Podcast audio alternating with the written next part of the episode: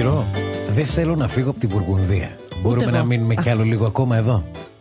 Εντάξει, ούτε εγώ θέλω.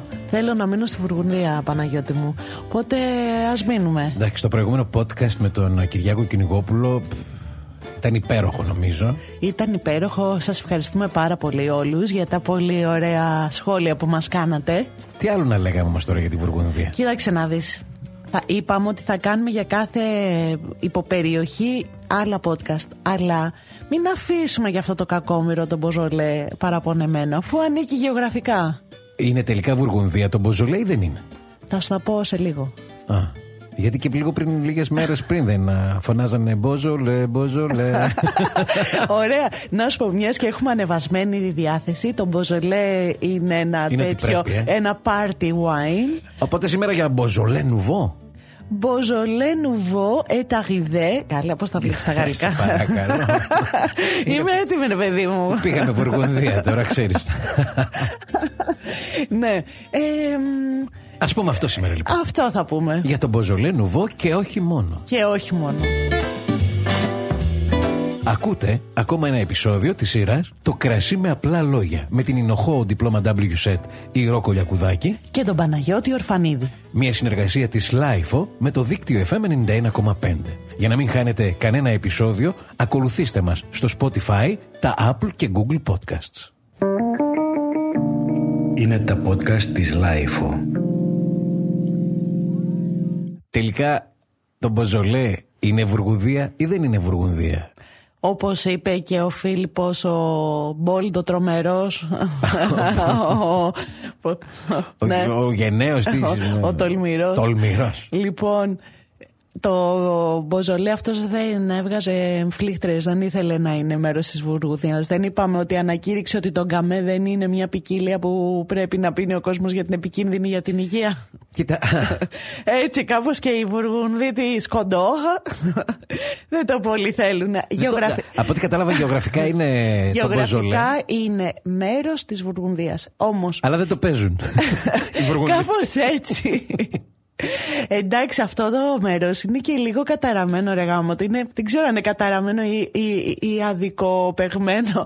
Γιατί βρίσκεται ανάμεσα σε δύο μεγαθύρια. Βρίσκεται ανάμεσα ουσιαστικά στη Βουργουνδία και στο Ροδανό. Και μ, άστα να πάνε. Δηλαδή, συνορεύει α, στα βόρεια με το Μακόν, που είπαμε ότι είναι το τελευταίο χωριό που ανήκει στη, Στη Βουργουνδία. Βουργουνδία.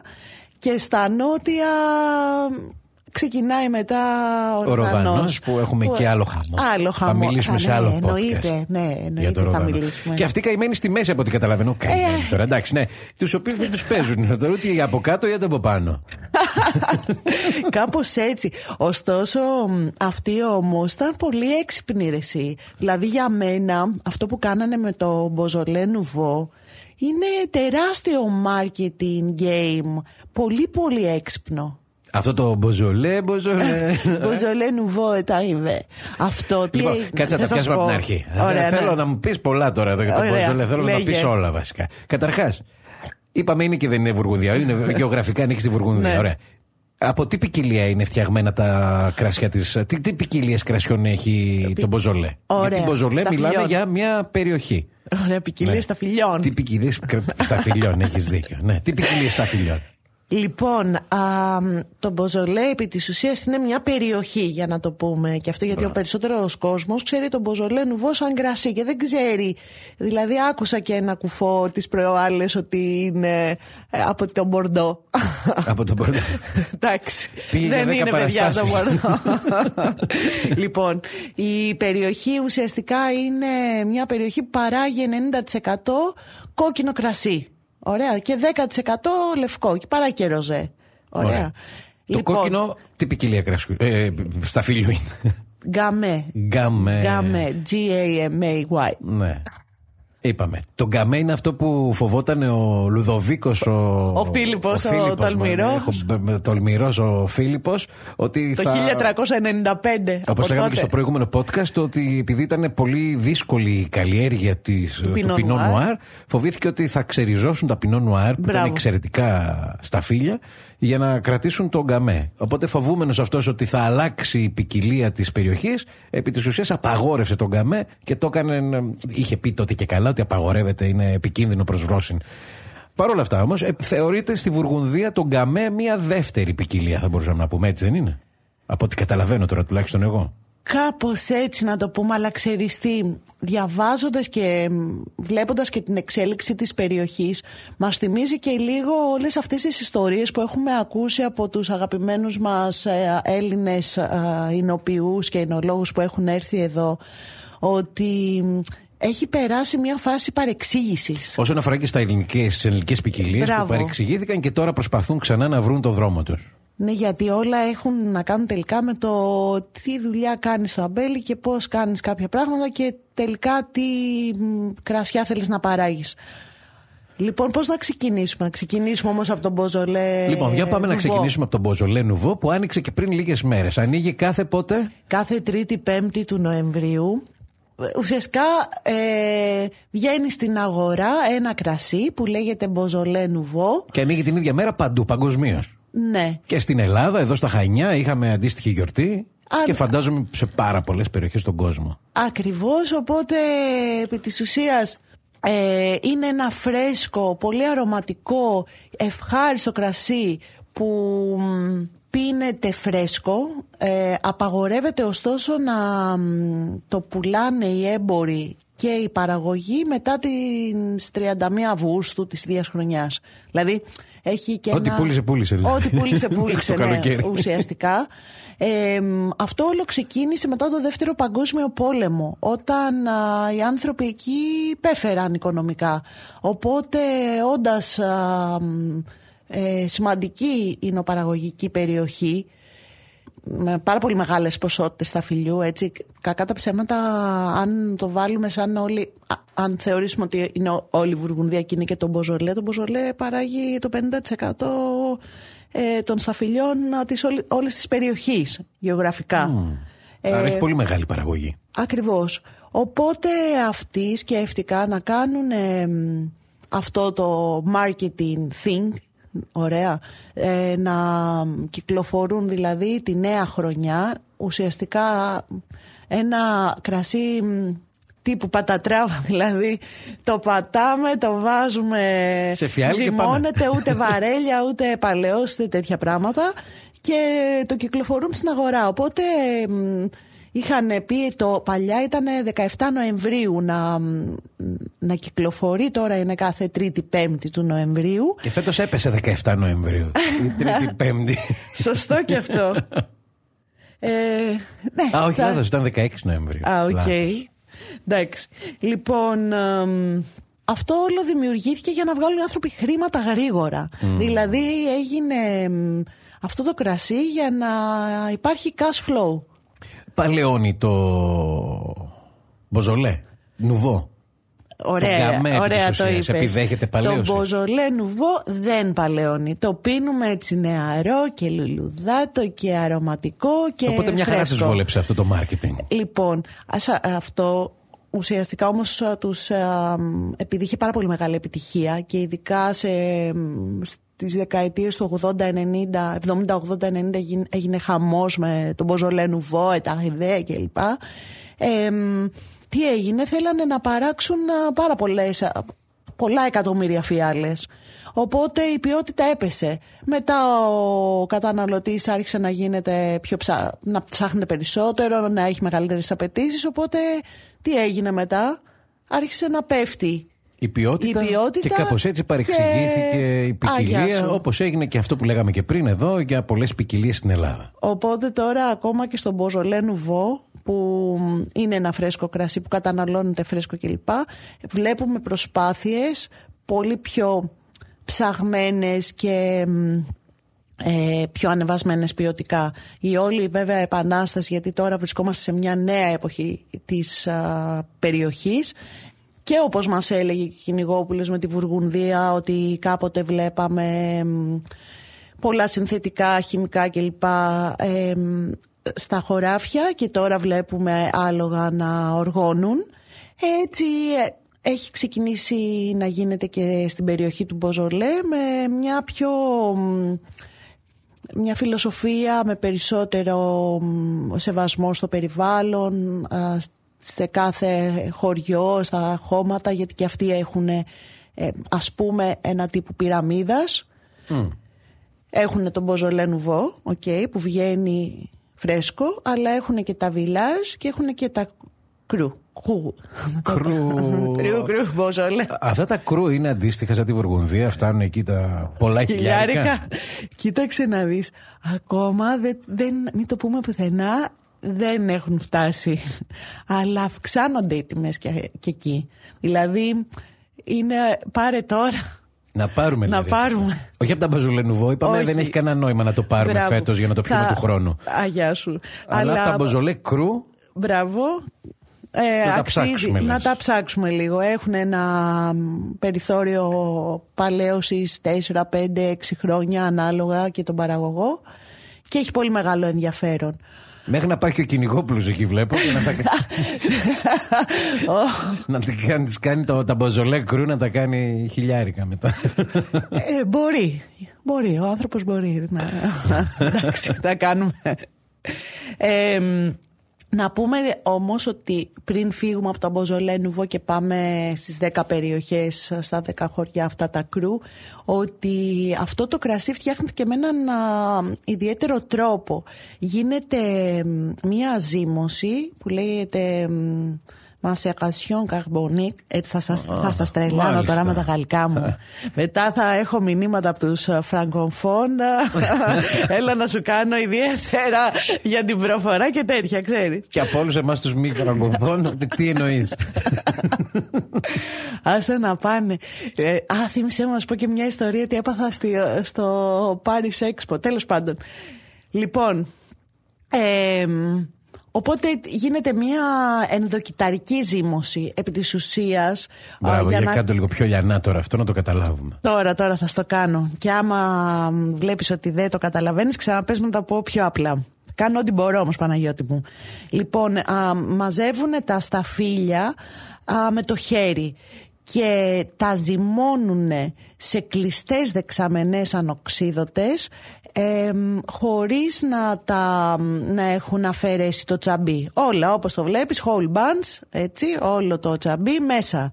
Και αυτά ουσιαστικά δεν σπάζονται, δηλαδή δεν χρησιμοποιούν το νεκραγιστήρα, ε, μ, τα βάζουν μέσα και από το βάρος αρχίζουν να σπάνε οι ρόγες. Αρχίζει μία ζύμωση μέσα στη ρόγα, ωραία, και αυτό τι αποτέλεσμα έχει; Να μας δίνει ένα πιο φρουτένιο αποτέλεσμα στο κρασί. Δηλαδή έχουμε πολύ έντονα τα χαρακτηριστικά από μ, κόκκινα φρούτα, από φραγκοστάφυλλα, από κύρς, ε, από μπανάνα, από μ, γλυκά μπαχαρικά ε, μ, που βγαίνουν επί της ουσίας λόγω αυτού του τρόπου του macération carbonique. Και αυτό είναι και πολύ ενδιαφέρον γιατί μ, τα σταφύλια για το Μποζολέ Νουβό είναι όλα κύπελα, τα περισσότερα μάλλον είναι κύπελα, που είναι πιο δύσκολο Ο και τρόπος πιο... κλαδέματος είναι τα κύπελα. Ναι, εντάξει. Κλαδέματο φύτευσης. Φύτευσης, Δεν είναι ναι, στις ναι, ναι, ναι. γραμμές που, Μπράβο, ναι. που ξέρουμε. Ε, μ, και όλα γίνονται με το χέρι. Δηλαδή εκεί έχουμε κόστος. Τέλος πάντων, αυτό για το Μποζολέ Νουβό. Χαμός για αυτό το τύπο κρασιού στην Ιαπωνία. Εκεί γύρω στο 80-90. Τώρα γίνεται ένας χαμός στην Κίνα. Ε, Ναι. Για ποιο λόγο, υπάρχει κάποιος λόγος συγκεκριμένος τώρα που γίνεται χαμός; Θεωρώ, να σου πω την αλήθεια, ότι ταιριάζει με το φαγητό τους. Γιατί... Με το σούσι; Ναι. Ε, ξέρεις, αυτές ε, ε, οι μ, ανατολικοί, α, Οι ασιατικές οι γεύσεις, ασιατικές α πούμε. χώρες κουζίνες. τους αρέσουν να πίνουν κόκκινα, αλλά τα κόκκινα, ειδικά τα πιο στιβαρά τύπου μπορντό, Με με, τα πολύ τανίνες, ας τανικά πούμε, κτλ. ναι. Δεν ταιριάζουν με την κουζίνα τους. Οπότε προφανώς είδαν ότι μ, ταιριάζει ωραία με το φαγητό τους. Για μένα ας πούμε και το μποζολέ νουβόκια αλλά και τα κρού και τα βιλάζ πάνε πολύ ωραία και μ, με μ, απαλές γεύσεις α, μ, κρέατος ας πούμε να φας ένα προσούτο με πεπόνι παράδειγμα Ωραία. Αλλά και με ασιατικές και με λίγο πιο πικάτικα φαγητά και με μεξικάνικη κουζίνα. Δηλαδή μια χαρά και με τάκος, γιατί όχι. Μ' αρέσει πολύ σε, στη δικιά μας κουζίνα, ας πούμε, εγώ θεωρώ ότι είναι ιδανικό συνδυασμός με μ, ένα στιφάδο, κουνελάκι στιφάδο ή μανιτάρια στιφάδο για τους vegan, παράδειγμα. Ε, οπότε θεωρώ ότι ένας από τους λόγους που έγινε όλος αυτός ο ντόρος σε αυτές τις χώρες ήταν ο συνδυασμός.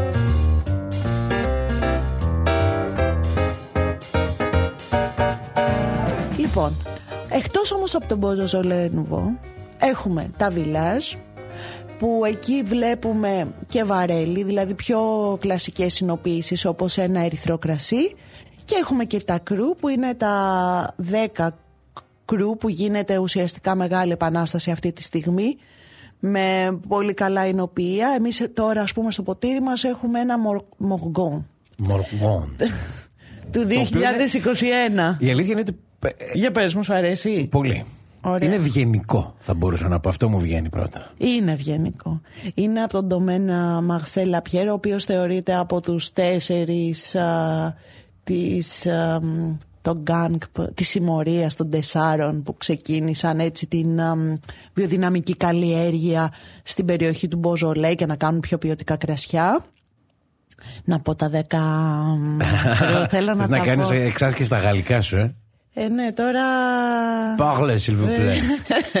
λοιπόν, γιατί κρατάνε και σημειώσεις οι ακροατές μας. Μας Α. στέλνουν και μηνύματα, λένε Μπράβο. διαβάσαμε αυτό, Έχεις θέλουμε δίκιο, να οπότε ναι. μάθουμε. Ας τα αναφέρουμε λοιπόν τα κρού. Άντε, ας τα πούμε τώρα. Μποζολέ. Λοιπόν, θα τα πάρω από, το, από βορρά προς νότο.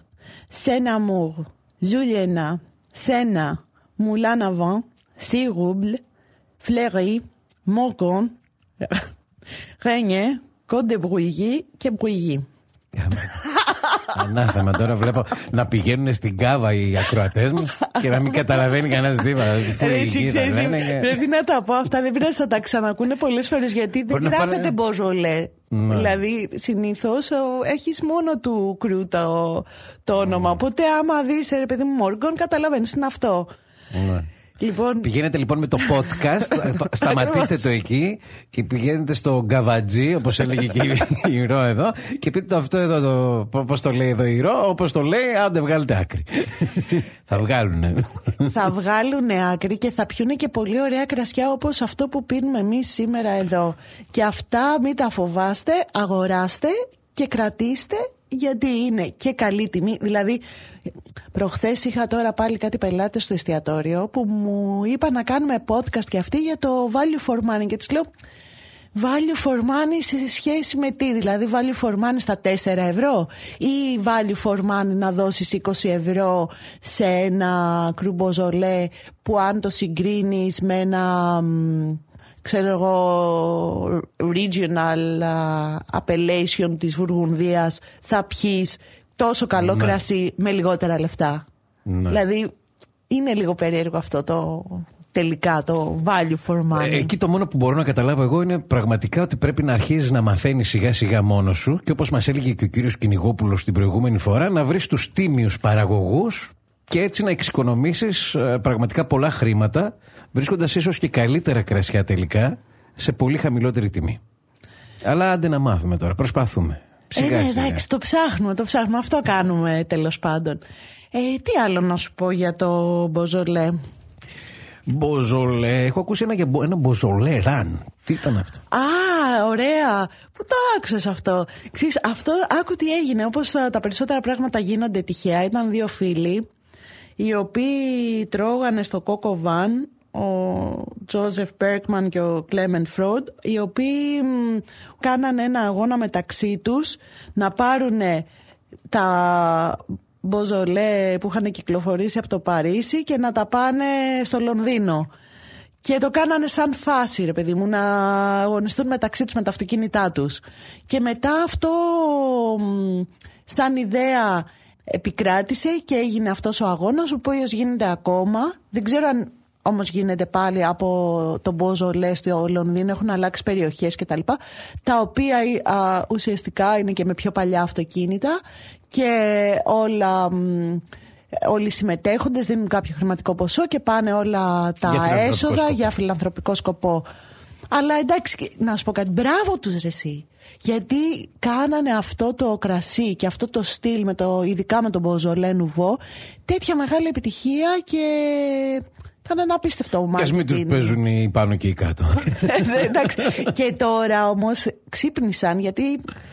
Εντάξει, Ναι. έσκασε η φούσκα και σου λέει τώρα εμείς θέλουμε να πιούμε καλύτερα κρασιά. Οπότε τώρα είναι μια περιοχή πολύ upcoming γιατί πολλοί παραγωγοί από τη Βουργουνδία που δεν θέλουν να δίνουν αυτά τα λεφτά που μας πω ο Κυριάκος Κυνηγόπουλος, να δω Ναι. 10 εκατομμύρια το στρέμα, ψάχνουν να βρουν εναλλακτικές. Και βρίσκουν κρού στο Μποζόλε. Και βρίσκουν χωράφια στην περιοχή του Μποζόλε που δεν είναι τέτοιες οι τιμές ακόμα και κάνουν η οποία ή τέλος πάντων α, φυτεύουν εκεί γκαμέ ή σαρντονέ και κάνουν κρασιά. Οπότε να ένα καλό tips λοιπόν από αυτό το podcast. Αναζητάμε τα Μποζολέ κρού και τα αγοράζουμε τώρα που μπορούμε, γιατί και αυτά σε λίγα χρόνια από ό,τι φαίνεται δεν μπορούμε να τα αγοράσουμε.